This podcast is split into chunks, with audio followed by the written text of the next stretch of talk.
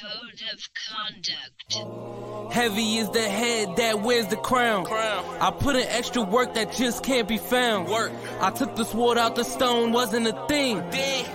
Look me in my eyes, cause I'm a king. I'm a king. Look me in my eyes, cause I'm a king. Yeah. king.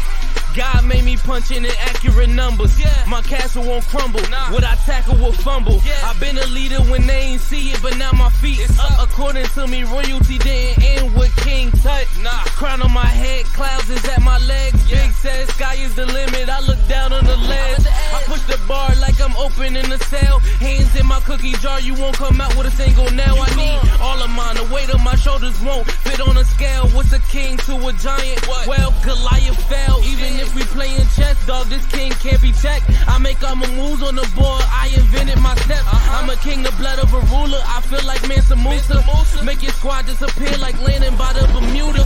Triangle, look at it from my angle. I'm a king, the closest thing to being one of God's angels. Yeah. I'm a king. Heavy is the head that wears the crown. crown. I put in extra work that just can't be found. Work. I took the sword out the stone, wasn't a thing. Shout out to Richard Rush, Look always in, in the building. I'm a king. I'm a king. Look me in my eyes, cause I'm a king. Good morning, good afternoon, good evening, and good night. This is the Code of Conduct with the King podcast. I am your host, Jay Spence the King. And listen, this is going to be an episode, okay? Before my man Ty gets in, this is going to be an episode. I got a couple guys joining me, but I just got to talk my talk for a minute. Did y'all see my – first of all, go Yanks. You know what I mean? Let's get it. But forget today. Did y'all, did y'all see Sunday? Did y'all see Sunday? I done already told everybody, look, they, they done let the wrong – they done let the wrong team win in the wrong stadium on the wrong Sunday. Going into a bye week, they didn't want this to happen. I'm going to just tell you, they did not want this to happen. Is my is my quarterback not the doggone M V P? Is he not? Is is Josh Allen not the M V P?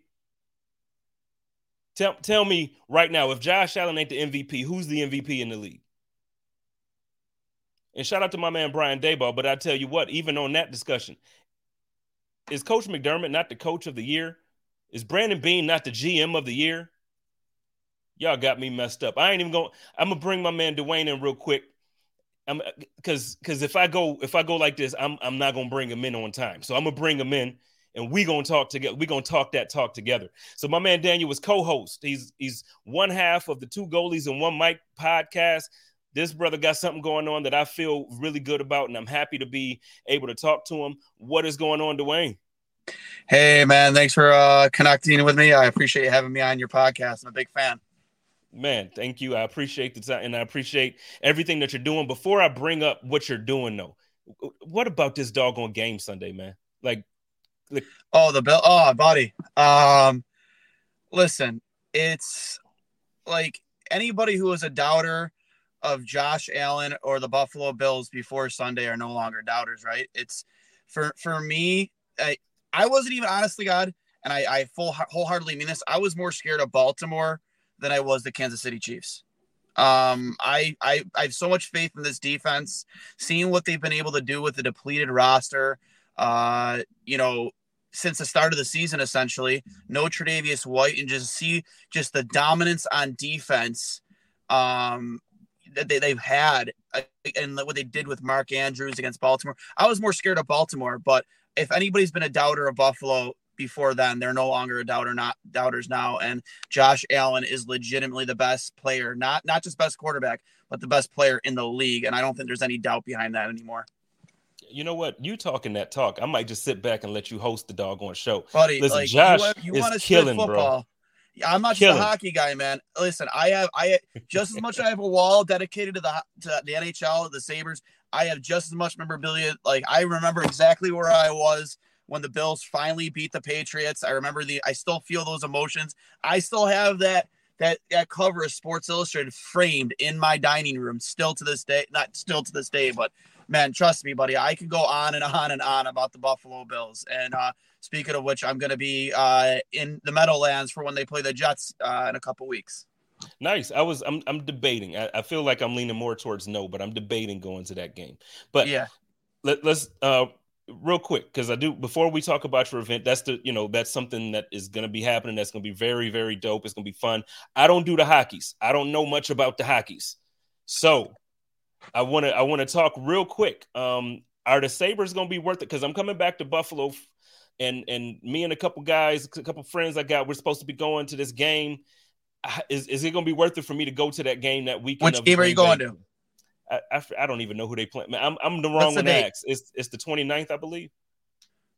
They play the Leafs on the thirty-first, so I was going to suggest a game to go to, a fun game. That'd be a fun one to go to. Um, I'll tell you this right now. It doesn't matter who they're playing, honest to God. I'm not going to sit here and tell people that they're a playoff team, because I don't believe they're a playoff team. Um, but the best analogy I can give you about the Buffalo Sabres this season, and I think you'll appreciate this, is for seventeen years, we would see that graphic for the Bills of the playoff layout, and the Bills would always be in the hunt. That's where the Sabres are this season. They are going to be in the hunt. They're going to be on the outside looking in, but they are going to be contending, and they're going to be making games interesting come the end of the season, come come spring. Games are going to be interesting for this hockey team. I can promise you that, under Don Granato, and he's been the biggest key. Don Granato has been like the missing link that this team hasn't had for almost a decade. Just consistency uh, behind the bench and, uh, you know, up in the press box with Kevin Adams. Um, I was a big skeptic when they when they hired Kevin Adams. I thought he was just going to be a yes man, just kind of doing what Terry and Kim tell him to do. Um, and there's just been so much turnover at coach and G M. I think before Jack, when Jack Eichel was traded, I think he was on his fifth head coach in like six, six years, which is insane. Like, you can't expect to have success with that type of turnover. We know as Bills fans, you can't have that type of success with so much turnover at head coach. You just can't. Like, mm. it's, it's impossible, in my opinion.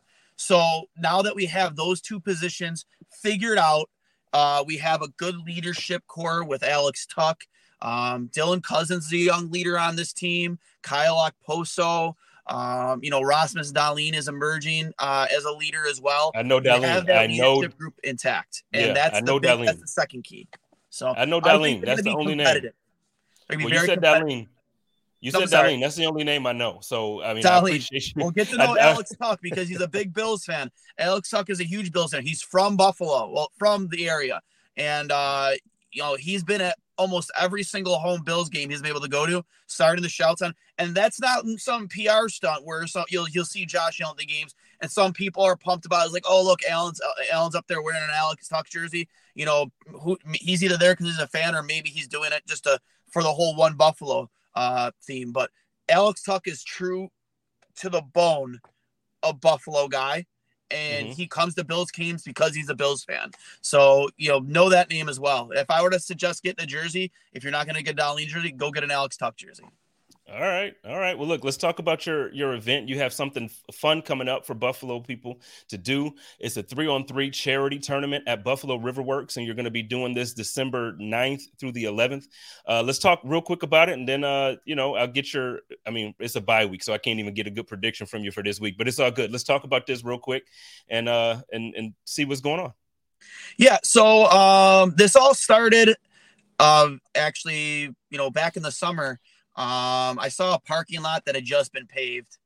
And, um, I remember back when I was a kid, like twelve, thirteen, fourteen, fifteen years old, I, I, I said on Twitter, it's like, it would take me and my friends barely twenty-four hours to get a game going on that fresh pavement, playing street hockey. You know what I mean? Like, just like the good old days before video games and streaming and social media, when kids were just so much more like inclined just to be outside and having fun. Not to say that doesn't happen today, but it's less likely. You know, like back then you would go down side streets. You couldn't look down a side street without seeing a street hockey game going. It, it, it's a fact. And you, it, those are few and far in between nowadays. So it, it started as that, and it gained some momentum. And then, you know, May fourteenth happened. And I remember seeing your post uh, about Pearl. And it really, I'm a big philanthropist, man. Like, I love giving back. Anybody who knows me personally, that's, I would, I would rather much make an impact um, giving back rather than taking. Like, I, I'm a very minimalist. I don't need a lot in life. I get more of a, of a thrill out of making somebody's life better. I I'm, I'm, uh, uh, with big brothers, big sisters. My, my first little, uh, just moved to Wisconsin, uh, you know, to a school, and, and, uh, you know, I, I get a big thrill out of that, and it makes me feel, you know, worthwhile, I guess. But when I saw your post about Pearl after May fourteenth, it really hit me to my core, and just how, you know, how much you loved her. And it, I, I can just see, tell through your words how an amazing of a person she was, just reading everybody else's stories. And I'm like, you know what? We've really built something here with that previous post. We have like a lot of people that want to do this. Let's try and see if we can take that momentum and turn it into something worthwhile. And that's how the Buffalo Strong, like, initiative, I guess you could say, like Avengers initiative, the, the Buffalo Strong initiative uh, came, uh, came to be born. And I, uh, I remember reaching out to you, and you were, you know, you, I, you know, I, I wanted to make sure that you were a part of this, and I would still like for you to be a part of this at some point, come, even come the weekend of the tournament, if possible.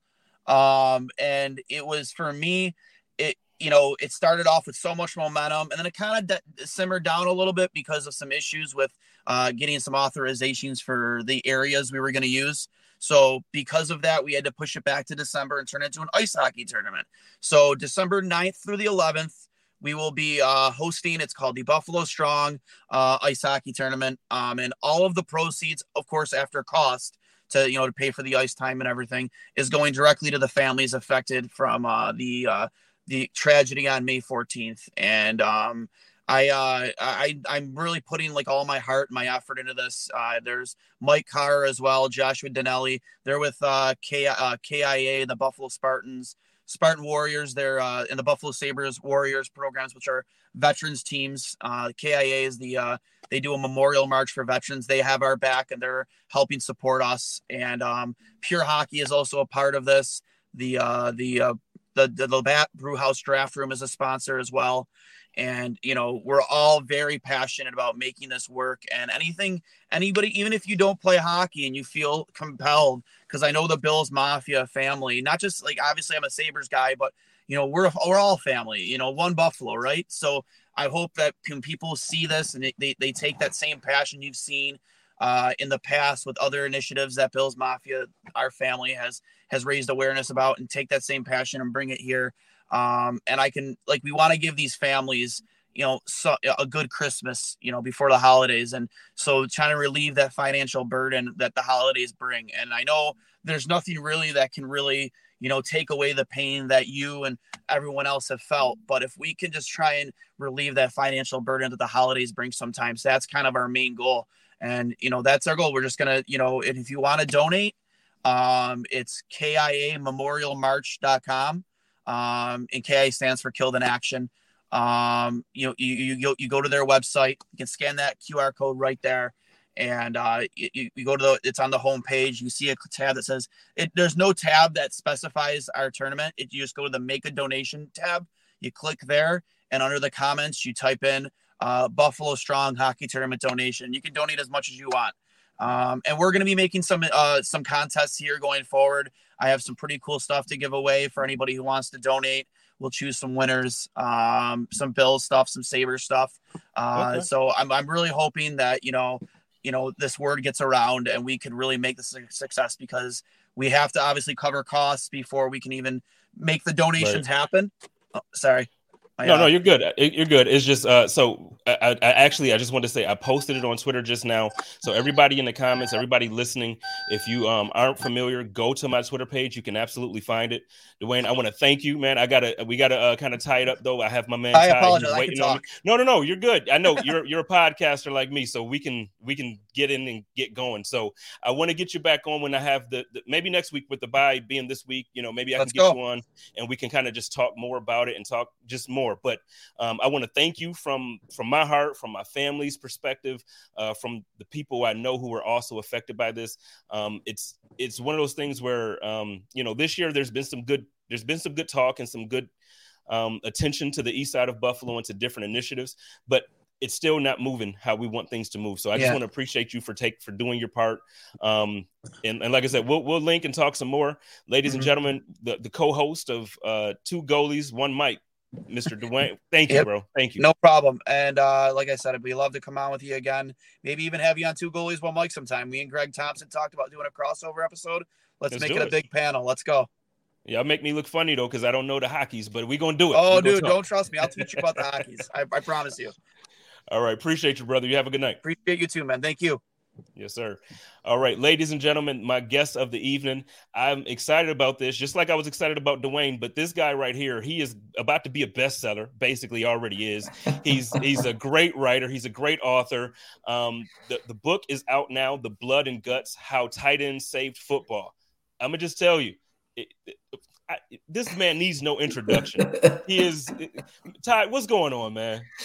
Jay Spence the King. I feel I, – we I can have a beer on this podcast, right? I, I cracked yes, one open. Yes, I figured it was okay. Uh, man, it is good to finally be with you. We've kind of like lived in the Twitterverse, tweeting here, DMing there. We, we've talked about doing this, and, and man, it's good to finally be with you in the virtual well, world. You- You know what? The the fact that I'm able to do it on the day that your book releases, to me, this is great because um, we, like you said, we have talked about it so much and about several different things. But but when it comes to this, let's first just let's let's get to that, man. Like I, I went and I, I don't have the book yet. I did order it, so I, I I wanted the hard copy. I'm not one of the electronic guys. I got I need to fill the paper, but.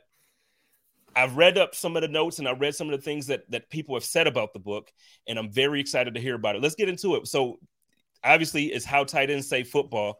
Uh, just tell us about it a little bit. No doubt. You know, I think a lot of people are wondering, like, why in the hell are you writing about tight ends? What about yeah. this position is, is newsworthy, is new, is fresh, is different. And I think the impetus for, for diving into this project head first was just being kind of an old soul, you know, when it comes to football. I think we all remember that moment of, uh, you know, being introduced to the game. Maybe, maybe it was a Pop Warner practice, maybe J V varsity, where, you know, you're getting hit, you're doing the hit, and then you realize, is this for me or is this not for me? It's a violent game. There's an element of risk that comes with playing football that you just don't get, you know, meeting up buddies at the, meeting up with some buddies at the park, playing basketball or some pickup baseball or, you know, what have you. It's, football's just different, man. And yeah. I, I feel like watching the game today, you know, with all the flags and all the fines, and it, it's like the N F L is in this constant search to find a middle ground that doesn't exist when it comes to what's allowed, what's not allowed, with, with, when it comes to physicality. Mm-hmm. It drives me insane. Maybe I'm getting old. Maybe I'm getting old and bald and, you know, I'm just curmudgeon-y and I'm throwing the remote around. But I, I feel like football has changed these last few years. And the more I kind of thought about it, like, all right, well, where, where can it be saved? Where is it being preserved? And, and to me, it's the tight end, because you have to do a little bit of everything. You have to block, you know, a three hundred pound D end. You have to go run a route and make that catch on third and eight with everything on the line. And so I just started talking to tight ends, traveling around the country, you know, threw some drinks back with Jeremy Shockey, went down to Mike Ditka's golf course, um, hung out with Tony Gonzalez down in Austin, Texas, talked Dang. to Gronk and Kittle and all these guys. And, and honestly, like, the more that I hung out with these players and from, from different eras, the more this book became something different, um, something bigger than football. I, I, I think t- Tony Gonzalez put it best. Like, the tight end position tells us everything we need to know about life. It makes you a better human to play the position, and I think to learn about it, um, as we kind of find out from Mike Ditka all the way through to, to George Kittle, chapter one through fifty. You know, each chapter is is basically a long-form story. So – Um, it's it's what I do, what I try to do at Go Long, what I did at Bleacher Report, the Buffalo News, Milwaukee Journal, said, like, sit down with a guy, get in his world, get to see what makes him tick, and just go from there. And, and they all do kind of intertwine. And you do that well. And um, like you're, you're able to bring stories to life, which is why I think most people in Buffalo who's familiar with your work, that's that's why we're familiar with it, because it, you know, you do a great job at like getting us to be able to see through the eyes of the person you're writing about. So with that being said, I, I don't want you to obviously give us the book because I want people to go buy it. But um, if you can share like one of your favorite stories that maybe didn't make the book, or one of one of your favorite stories in a condensed version that's in the book that we can look forward to reading. You know, and I, hey, I love telling people what's in the book. That, that's totally cool with me. We we want them to, you know, hit, hit purchase there on Amazon, because yeah. it's it's about three hundred fifty pages, so there's there's a lot packed in here. Um, you know, obviously in, in terms of the Bills, it's it's a little tough because there haven't been a lot of legendary tight ends that have come through Western New York. Sadly, you know, maybe yeah. maybe Dawson Knox changes that with with his, with his game. He, he he really could. He could go down as the best tight end that the team's had. Um, And actually had a Q and A with him up at the site. He's phenomenal, dude. I mean, just an incredible rise himself. But when it comes to the Bills, I'm thinking of a connection here. Uh, Mike Mularkey is a name that people are familiar with, right? For mm-hmm. better or worse here in Buffalo. Yeah. So Mike Mike Mularkey, uh, you know, in the book kind of does represent um, the old guard. And I don't mean that in a bad way. I mean, he he's an old school tight end that, you know, grew up in the trenches, that really believes a tight end is that exactly that, tight to the line, like getting your hands dirty. He taught his players as a coach, you know, one final shove at the whistle, just give him one extra little shove. And th- there is something to that. That's important in, in football. I, I really, I really believe that. Like, there's mm-hmm. a lot of good that comes to the way Mike Mularkey played, the way he coached. That's why we have a chapter on Mark Brunell, you know, an old school nineties tight end with the Pittsburgh Steelers, who is not exactly going to be, you know, doing many crazy things in the pass game. But Mike Mularkey also coached into the two thousands, in the two thousand tens, and the game evolved. The position evolved. He didn't necessarily want to evolve with the position, yeah. and it led yeah. to a – we saw it here in Buffalo, right? Um, yeah. Man, speaking of the Steelers, I was at that game, and was it oh five when they, they beat uh, the Bills with the backups? Oh, brutal, brutal. You didn't have to, you didn't have to bring that one up, man. You just didn't have oh, to do that. Yeah, that was, was, was – you know what's interesting, though? That I think they kept their offensive line in that game. So, you know, Willie Parker had some room to run. Oh, but the, the, I'd, I'd probably define this as like the climax of the book. Like Tony Gonzalez is doing his thing with the Kansas City Chiefs, you know, basketballifying the position. He's just getting acrobatics down the field, you know, plucking footballs atop heads, just at these impossible angles. Um, he's unstoppable. I mean, really, it's there's no other way to put it. He's, he's shattering records, and he's just not winning. So eventually he wants out of Kansas City, gets traded to Atlanta. Tony Gonzalez is pretty jacked. Like, I'm going to Atlanta, a young quarterback in Matt Ryan. Michael Turner's my running back. Roddy White at wide receiver. And, oh, by the way, my coordinator was a tight end, Mike Mularkey. Like, he's thinking it's a perfect storm. And he, and he still has a lot of game left. You know, he, he did a phenomenal job of avoiding injuries, unlike like, Shockey and Gronk and these guys just bashing mm-hmm. everything in sight. Um, and the first day – and I'm sorry if I'm rambling on and on here, No, Jay, no. This is, this is I promise. For an interview. This is perfect. So, you know, day one with Mike Mularkey, Tony Gonzalez is he sits down to watch film with him, and Mularkey is it's kind of gruff in his tone, just, you know, per Tony Gonzalez, and and and, and Mike Mularkey kind of confirms this this scene too. You know, he's you know kind of serious, kind of strict. Pulls up the film, and it's Mark Brunell. Um, all these Steelers of old, just kind of shortening necks, as Tony Gonzalez put. They're just in the run game. Just, just it's one block and play after another. And he kind of lets clip after clip after clip play and tells Tony Gonzalez in so many words, this is what a tight end is.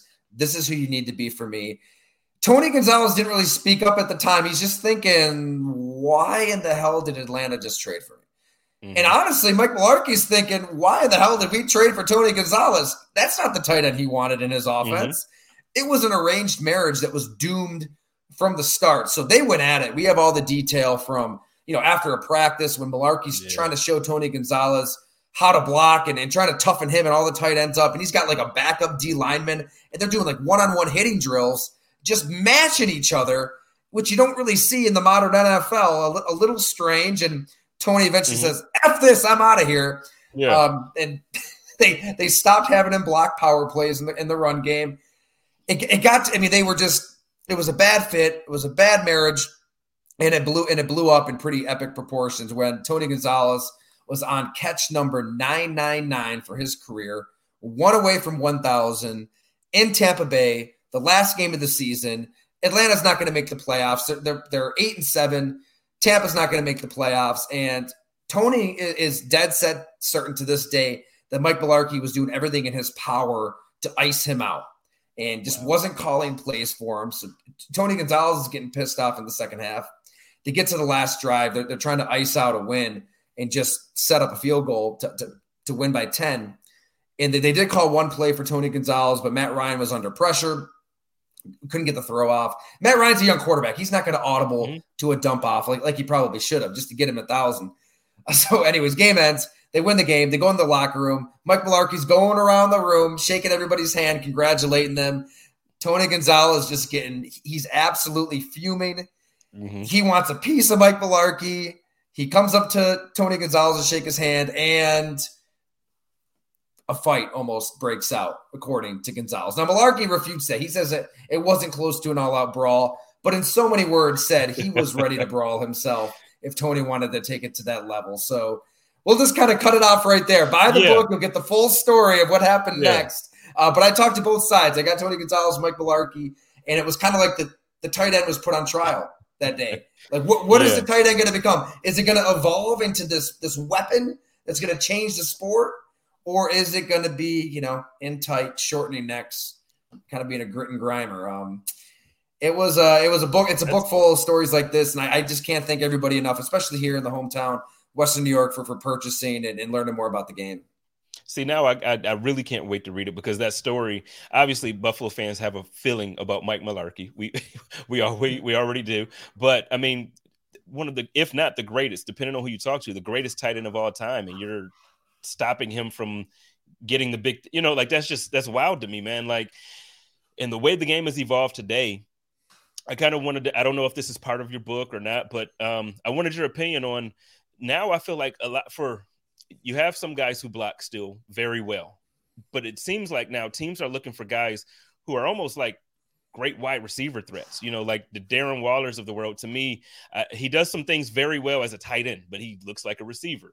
Then you look at um, down in Atlanta, we, we you know, they, they yeah. drafted probably, I mean, you could put, line them up anywhere, but again, like the position is evolving again. Um, so based on your studies and the conversations you've had, um, what do you think is the biggest change in what we see now with tight ends versus the, some of the stories that you're you're talking about in your book? Yes, I mean, in, in oh eight, oh nine, twenty ten, there, there was still some reluctance from a Mike Mularkey, and, and he's not alone, in, in coaches to evolve, to to kind of wrap your arms around this this tight end who, yeah, he has a basketball pass, but that's good. He, he's going to, you know, leap over your safety, leap over your linebacker. He's going to do something crazy down the field. I think in terms of just coaches in the N F L putting their ego aside and, and realizing this is something you should covet, this is something you should want, you know, from Tony Gonzalez to Antonio Gates getting a shot. I mean, he doesn't even play college football. He's, he's a basketball player at Kent State. You know, we have the backstory on how he got his shot with San Diego, to Jimmy Graham, whose story is just unbelievable. I, I can't wait for people to see where he comes from. Growing up basically as an orphan, his mom didn't even want him. Way tougher than anybody realizes. And to throw another ex-Bills coach out there, Greg Williams is a riot. We talked at length for this, but him and Jimmy would go at it in practice. And, you know, just a lot of F you this, F you that. You know, when they went offense versus defense, one versus one. I mean, Jimmy would just take the football and chuck it at Greg Williams' head. So, Greg was, Williams, yeah. Yeah, you, you mentioned two coaches there that Bills fans just aren't aren't too fond of, but but yeah, he was he was a tough guy to to. I'm sure it was. You could tell he was tough to communicate with as a player. That's just, and that sucks. But you know what? It was all in kind of good fun. I mean, Greg loved it. Like, he wanted that energy okay. and that that passion, and he wanted his players fighting, and that's what Jimmy Graham had. But he was a basketball player. I think more teams right. just kind of realize. Look, you can be a tough S O B and have that basketball pass and be athletic down the field. And so that's absolutely where it's going. You're right. Kyle Pitts is the one that's going to take this position into a totally new realm because of the matchup nightmare he, he poses. Mm-hmm. And look, I think you can still learn to block. I mean, you can still develop that part of your game. I was just talking to the Falcons uh, tight ends coach Saturday, and he said, look, Kyle's about two fifty. He's bigger than people think, and he's a willing blocker. So if you're willing, if you want to do it, Um, you can you can get better at it, and I think that will be the case for him. In terms of finding just somebody who does it all out of college, that that's going to be almost impossible. I don't know if there's mm-hmm. another George Kittle that's going to come along, because colleges don't just don't ask tight ends to do that and be prolific right. in the passing game. It's it, it it is kind of um you know a unicorn at this point. That, that's why Kittle gets his just due in this book, because very rarely is there a player who is going to absolutely just kick your ass and, you know, plant your face in the dirt ten yards downfield and go loose for a seventy-yard touchdown. So mm-hmm.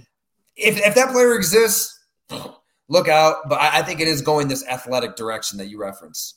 Well, you know what, and that's not to keep going back to Buffalo, but I think that's why we're just now really starting to see Dawson Knox be this um, – very, you know, he's he's developed now into a weapon in several ways, because they just didn't use him that way, you know, at Ole Miss. They just didn't use him as a receiver. I think he had, I think one year he only had like three receptions or something weird.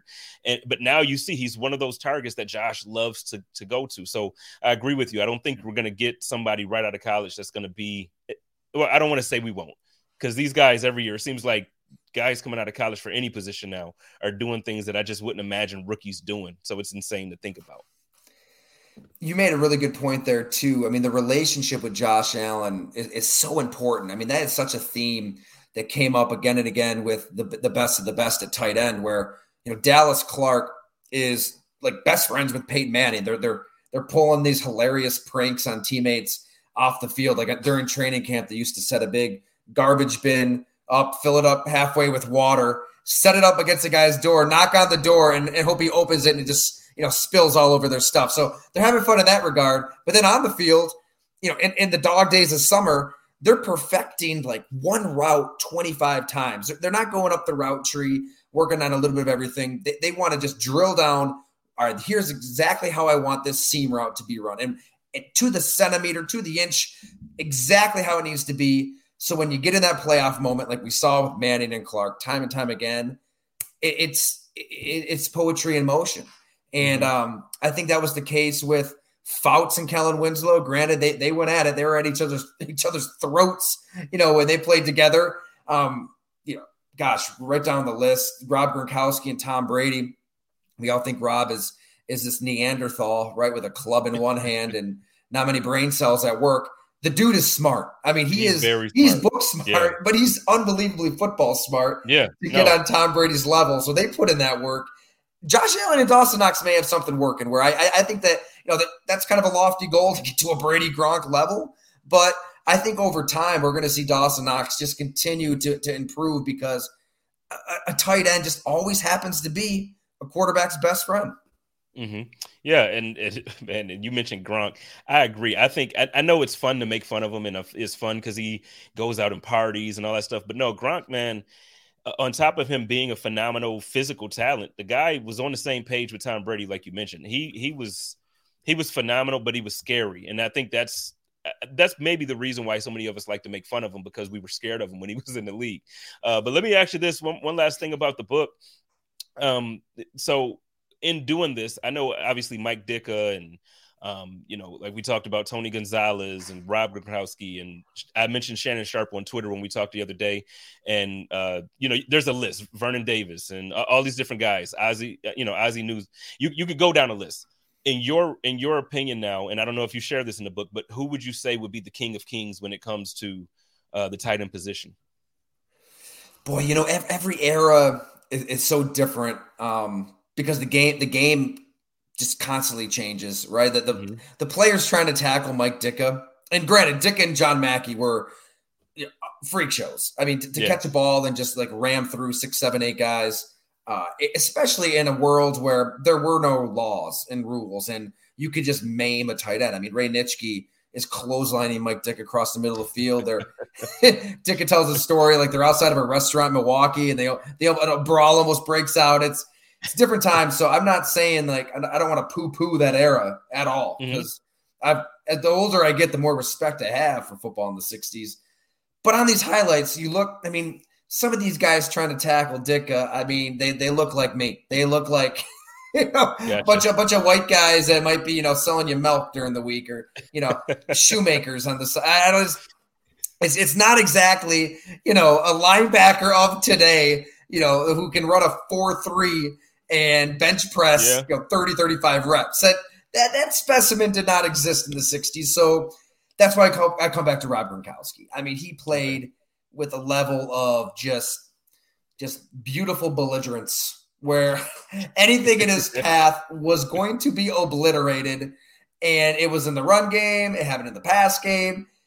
He had a hell of a lot of fun doing it. You know, I think when I say the tight end save football, it's not just X's and O's and, and the violence that we love. It's it's having fun in a game. It's it's authenticity. It's, you know, Rob Gronkowski just having the time of his life at a party with his brothers, and, you know, drop dropping him on his head when he after he broke his arm. It, he just did whatever he wanted to. When he played for Bill Belichick and the Patriots, when you know, we're, we're all accustomed to thinking they're a bunch of robots that just follow like that do your job mantra. And, you know, they can't think for themselves. They can't act for themselves. They're basically handed a sheet of paper and told what to say and how to say it. That's the stuff I hate when it comes to pro football. I mean, my God, let, let's not act like these are trade secrets from Russia. It's a damn game. Have some right. fun. It's entertainment. It's yeah.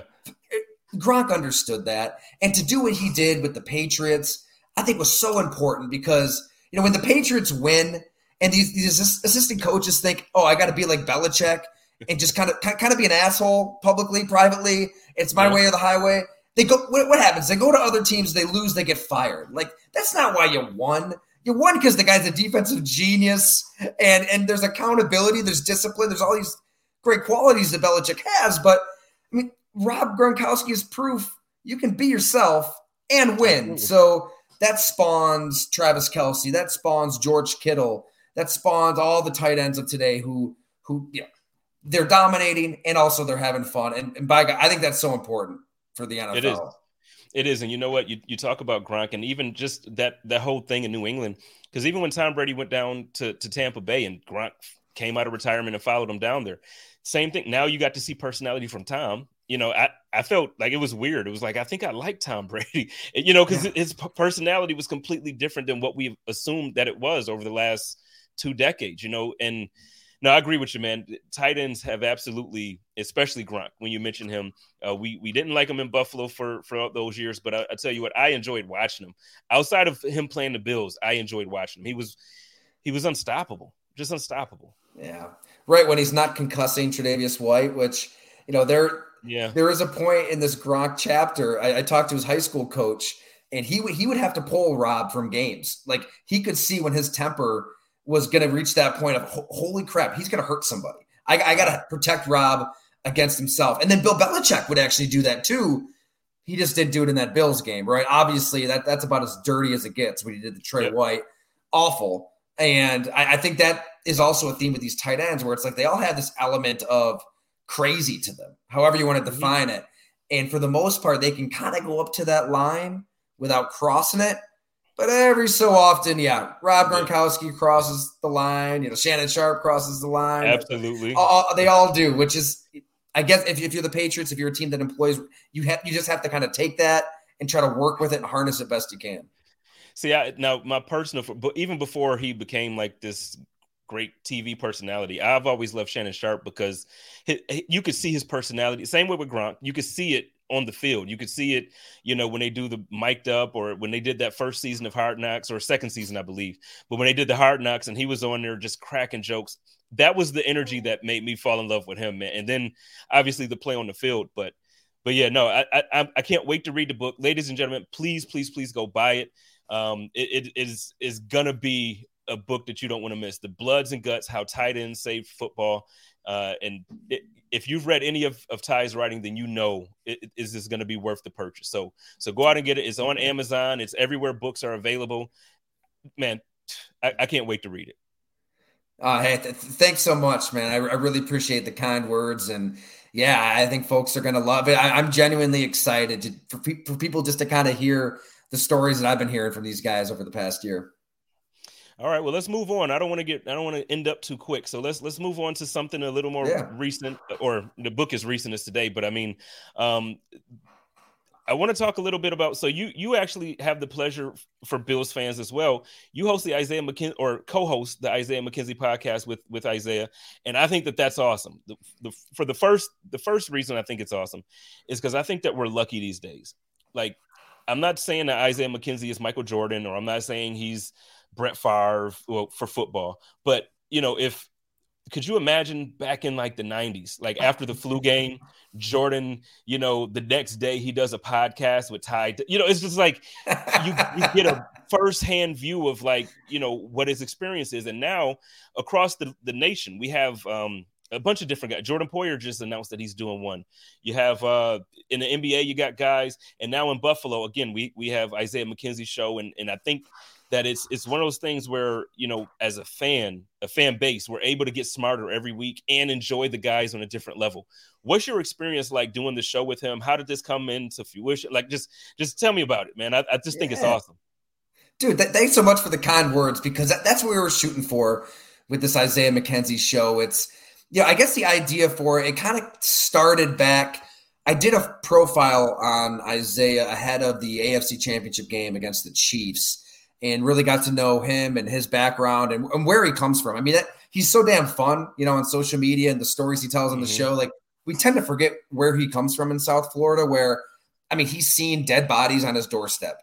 He, yeah. he told the story of a bullet grazing him. He felt a bullet graze. I mean, he, he lived that thin line between life and death. I think it just gives him a perspective to to not take a sport, a game too seriously, to to be as fun-loving as he is, to, to be such a great teammate, such a great friend to everybody in his orbit. So we kind of hit it. It was just great talking to him. It was just fun. And then that kind of grew into having him on a happy hour with our subscribers at Go Long. And, I mean, he's telling that prank that he, he – telling the story of the prank he pulled on his grandmother, which, oh, my God, I, I still can't believe he did that. And when he played dead, like he he's pretending to be dead and waits until, like, the cops show up and everybody's at the house before he actually steps up and says, "I'm alive," as a little kid. I mean, that's diabolical stuff, Isaiah. Like, it's so. And he, and he, he's been a jokester his entire life, is what you're telling me. That's a crazy joke to play. Oh, I think he, God, he might have been nine years old when he did that. So, you know, got into before last season. And, you know, I just feel like the fans who are pouring their hard earned money into this game, right, to show up at airports and show up at stadiums and, you know, They, they deserve more than cliches at a podium, you know, whether it's in Buffalo or elsewhere. This is the N F L in general. The N F L in general really wants centralized messaging. Here are the talking points. Here's what you got to hit on. Don't get out of line. I mean, Isaiah tells a funny story where, you know, Sean McDermott with the whole team played clips of everybody kind of like saying the same thing one after another. And Isaiah said he's sitting there like, this is a cult. I'm like, I'm a part of a cult here. I can't do this. So he's a free thinker, which is just so appreciated in a game where there aren't many of them. Uh, I just thought it'd be fun. Like, let's just talk for an hour, you know, eight times a year uh, about the game, about life, you know, incorporate the fans. We opened it up for questions for about twenty, thirty minutes every episode. Um, and, and it's just a hell of a lot of fun. I, I just think that the fans deserve uh, to know how, how this game really works, what it's really like to be a player in the N F L, through the ups, through the downs. Mm-hmm. And look, Isaiah's honest. He he doesn't hold back. If, if look, if he, he fumbles is. in a game, if something goes wrong like that Miami game, I ask him and he's honest about it. He doesn't. We talked about thirteen seconds at length right after that game last season. So um, I, I think that in the end, the, the fans benefit for getting that, that perspective. And that's just the whole goal of it all. Yeah, no, you're you're one hundred percent right. He's he's super honest and transparent about everything. He doesn't hold back, and and on top of that, his personality is is like is second to none. You know, like he's one of the the funniest dudes, and you know, I, I just love the whole team that Brandon Beane has built. Like the, the guys that are yeah. here, I feel like it's just a team of great guys. You know, there's been years in the past where it's like, uh, you know, like this guy doesn't quite quote unquote fit what we think is the culture here.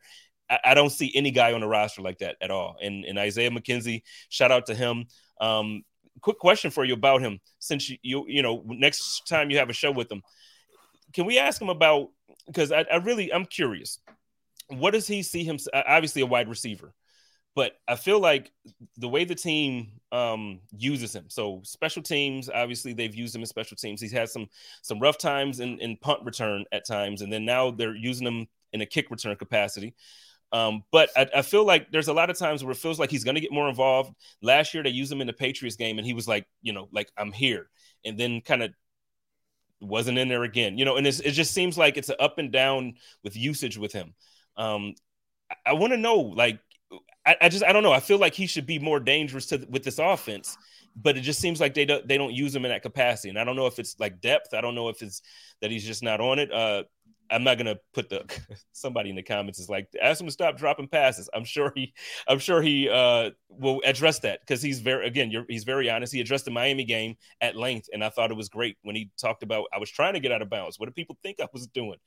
Um, but yeah, I just want to know from his perspective because I, I I don't understand. I think he's a dangerous weapon, man. I've seen him in, in this off or in Brian Daboll's offense in ways that like, yo, this guy could really, this guy could do it for us.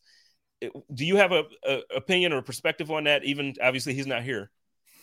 Right. I mean, I- I'm with you. After that New England game, or I guess leading up to that New England game, it always just kind of seemed like he was a, a Christmas ornament, right? He's just kind of jet sweeping around and, and kind of a decoy, and they, they tr- trying to get a linebacker to take a step that way to send somebody else the other way.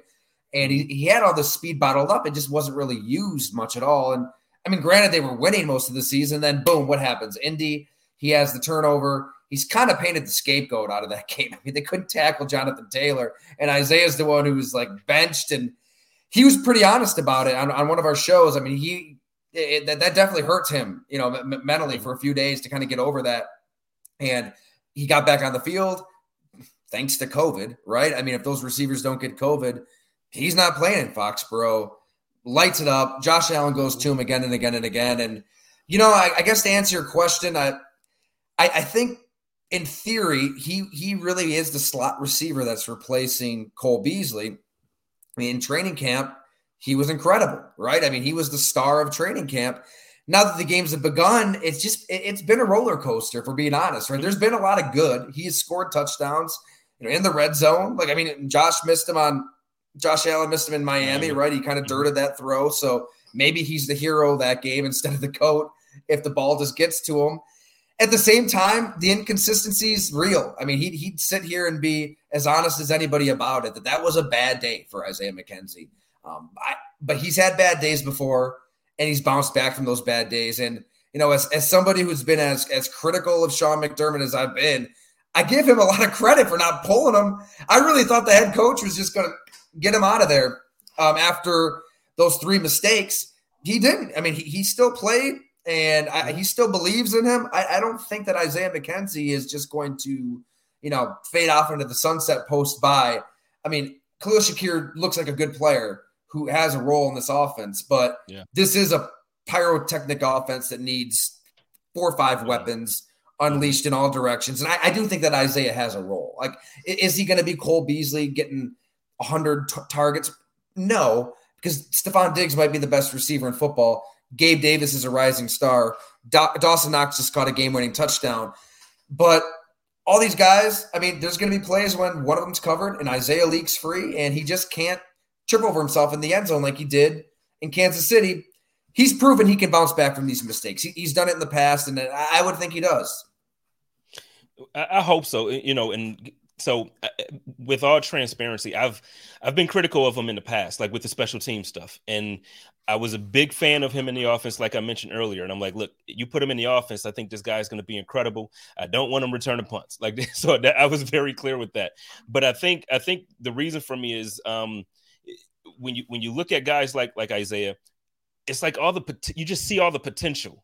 All like in the world, and then when it do- just doesn't happen, I think the disappointment really like it sets in differently, because you really want to believe that this guy is like exactly who the potential says he can be. And man, it just uh, I love Isaiah. So moving on from that too, moving on from that, I do want to uh, get your opinion on on the game. Uh, I, at the top of the show, normally I do a monologue, but then I had Dwayne jump on, so I didn't really get a chance to do it. What what a hell of a game! Like what a game! You know, I, I this might sound like blasphemy, but I liked just from a objective consumer of the sport. Mm-hmm. I liked Sunday's game a hell of a lot more than that divisional playoff game, right? I, because it, nothing came easy. I mean, both teams, yeah. both quarterbacks were trying to figure stuff out, and it was it was a grind for that the first three quarters really, and and and both teams kind of playing chess, taking away each other's best players. And There, there, there, there were some turnovers, but there weren't like blatant errors. There, there weren't just um, you know, blown coverages and mm-hmm. and just guys running free for sacks. I, I just feel like it was a quality football game, a good twenty-four to twenty game between the two best quarterbacks in football, the two best teams in football, and defenses that are a hell of a lot better than they looked in the playoffs last year. And absolutely. I mean, Von, I, I guess the takeaway here is Von Miller. He he was worth every penny in this game to just end three drives to win the game. It's he was the Mahomes stopper he was paid to be in this regular season game. I mean, they paid him that money to do it in the playoffs. This still doesn't really feel like a re- re- revenge. You know, they didn't avenge no. thirteen seconds. That, that that comes in January, but it was it was a sweet win for the team. And and Brandon Beane is, is coming out of this looking like a genius, because Von, Von Miller at his age, thirty-three going on thirty-four, as a pass rusher that relies on agility and athleticism and speed, it, it's a huge gamble. And he's gambling on Von Miller, keeping his body in like peak physical form and knowing when to take his chances as a rusher and when to affect a game. He's been doing that all season. And you know what? I, I think also on top of that, just the just having them in the building, because Greg Rousseau, I mean, obviously players develop and they take a few years, but I don't know if he develops this same way this quickly. Like in a year, you can just see such a huge difference from this time now in this season versus last year. Like Greg Rousseau, you could you could see the physical attribute. He's long and he, he man, he's playing lights out, man. He's playing lights out, and it's just fun to watch. But But on offense, uh, or really not offense, let's just, I want to talk to quarterbacks for a moment, man. Like, have you ever, it, they want to compare it to, to Brady and Manning, and they want to compare it to other great quarterback matchups. I just don't know if I've ever, now I'm biased because it's Josh, but it's like, I just don't know if I've ever seen uh, two quarterbacks that have the ability to do the things that both these guys can do on this type of, I just, I, I don't know if I've ever seen it, man. Like, yeah. Josh... Have you, like, to your recollection, have you ever, what can you compare this to? Because I don't think you really can compare it to the Brady Manning. Right. I mean, it, it's the best of our generation, of this era. You know, I, you know, I, th- I think I started this pod saying like, I'm a, I'm an old man trapped in a middle-aged body. I still kind of like that. I mean, the nineties is my wheelhouse, man. That's when the N F L was at its peak. So like, give me Favre, Steve Young, you know, Marino, Kelly, like, I just felt like that was the golden age. It's hard for me to say, like, this is the best quarterback play I've ever seen, when the quarterbacks of the nineties, I mean, they're getting dinged constantly, hit constantly. It, you can't touch quarterbacks today. So if you're Josh Allen, you're Patrick Mahomes, and you know you can dance around back there and make some magic, I mean, mentally that that's that's going to lead to what we saw in the playoffs last year. Um, but it, it's the best. You know, what, what comes to mind when I hear Allen Mahomes, and we wrote about it at Go Long when, when I launched the new when I launched the website. It's just wild that, you know, Terry Pegula, the owner, he knew what Patrick Mahomes was going to be before anybody. You know, that that fall, bef- way before Kuiper, McShay were even thinking about this guy as a first round pick, let alone yeah. Yeah. a future yeah. Pro Bowler, Hall of Famer. I, the owner of the Buffalo Bills just saw something special and Patrick Mahomes. Like, I mean, that just says a lot about his football intellect, at least in this case. And yeah. I think it also says even more that he didn't go full Jerry Jones and tell the Bills and Whaley and Monis, my pod co-host, and Sean McDermott, who had the final say, because, I mean, Whaley and Monis were fired the next day after this draft. Right. It says a lot about the owner to not just step in and say, give me my guy, I want Mahomes. He, he kind of let Sean do his thing. And if you're going to have a consolation prize, it might as well be one the next year who you can at least have that argument now might even be better than Patrick Mahomes. I, I can't get there yet, because you got to do it in the playoffs. Mahomes has a Super Bowl ring. Like we, he's beat Josh Allen twice in the playoffs. So that that's still a leap, but it's a conversation now, which is crazy. Yeah. So think, think things worked out pretty well for Buffalo. So th- with that being the backdrop to everything, it, it just makes it fun as hell to see these guys compete, and, and we're going to see it again and again. It's incredible, man. It's incredible. And and you're right. Like, Josh, um, it's a conversation. I think it's a conversation that a lot of people in Buffalo just don't want to have, and they just want to say that Josh is better. But I agree. I think I think when you look at physical attributes, you can say, yeah, Josh can jump and run in ways that Patrick Mahomes can't.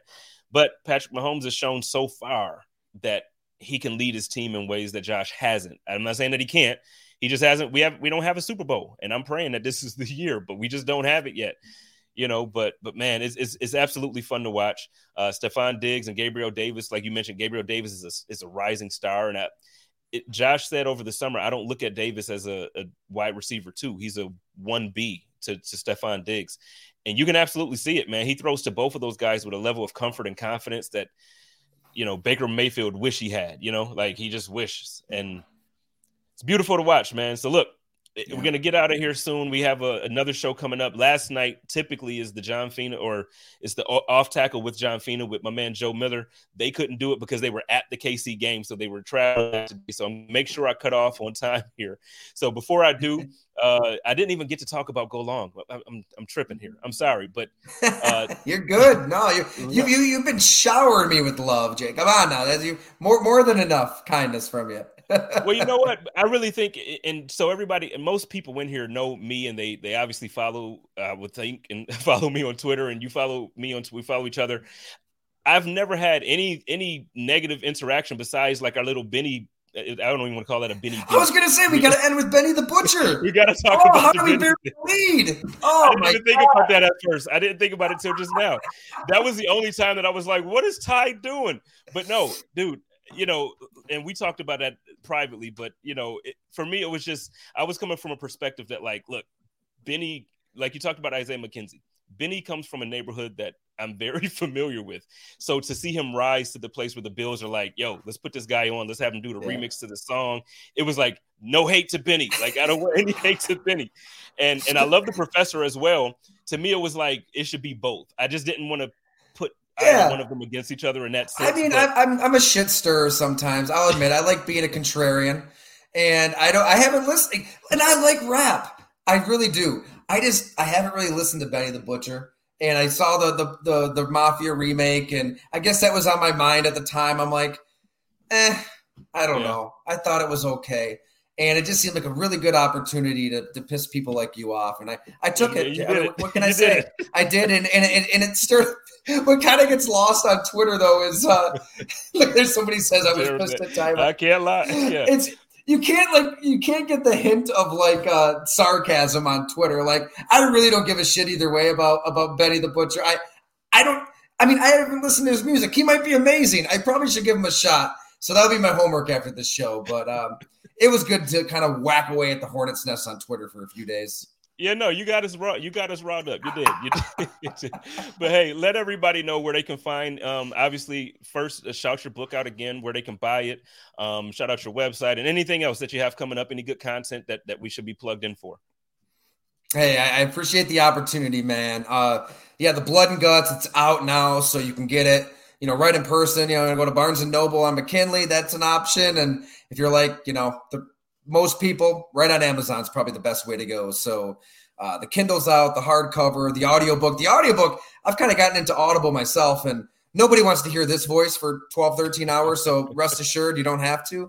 There's a much better voice. His name's Alan Carson that narrated the book. It's awesome. He's got a very blood and gutsy voice to him, uh, so that's an option as well. And and yeah, go long t d dot com. Always welcome uh, your subscription. You know, you don't you don't have to pay right away. Hop on the free list for a while. Get a sense for Go Long, and you can always upgrade down the road. So um, that's always there. The Isaiah Show. I've got the podcast with Jim Monas, uh, mm-hmm. who was, you know, Doug Whaley's former right-hand man, and he's always got some wild stories to share. And yeah, yeah man, we're, we're staying busy, man. Yeah, Jim absolutely. And you know Jim, right? Yeah. You've talked to Jim. Yeah. He came on the Code of Conduct a couple of times, had a great, great conversation. I might have to reach out to him again. Great guy. So uh, shout out yeah. to Jim and Doug. Honestly, shout out to Doug. He, um, I know, again, Bills fans have certain feelings, but you know what? He had a good eye for talent. I think if he would have, I think if he didn't miss on quarterback, there would be a completely different conversation about Doug Whaley. And that's just the way I, I see it. I could be wrong. Don't beat me up in the comments, guys. But I just, I really feel like if if he would have hit on a quarterback, I think we would have a different conversation. But ladies and gentlemen, you've just tuned into a great show where we got a lot of good information about tight ends and football in general. Ty, thank you so much, man. I I, I can't wait. We got to do this again sometime. one hundred percent, man. Did you just say the word? And we got to have you on our podcast too. Let's do a little home and home. Let's do it. Let's do it. So ladies and gentlemen, y'all know how I do it here. Y'all love each other. Take care of each other and live in peace. And as always, stay positive, test negative, go Bills. Code of Conduct.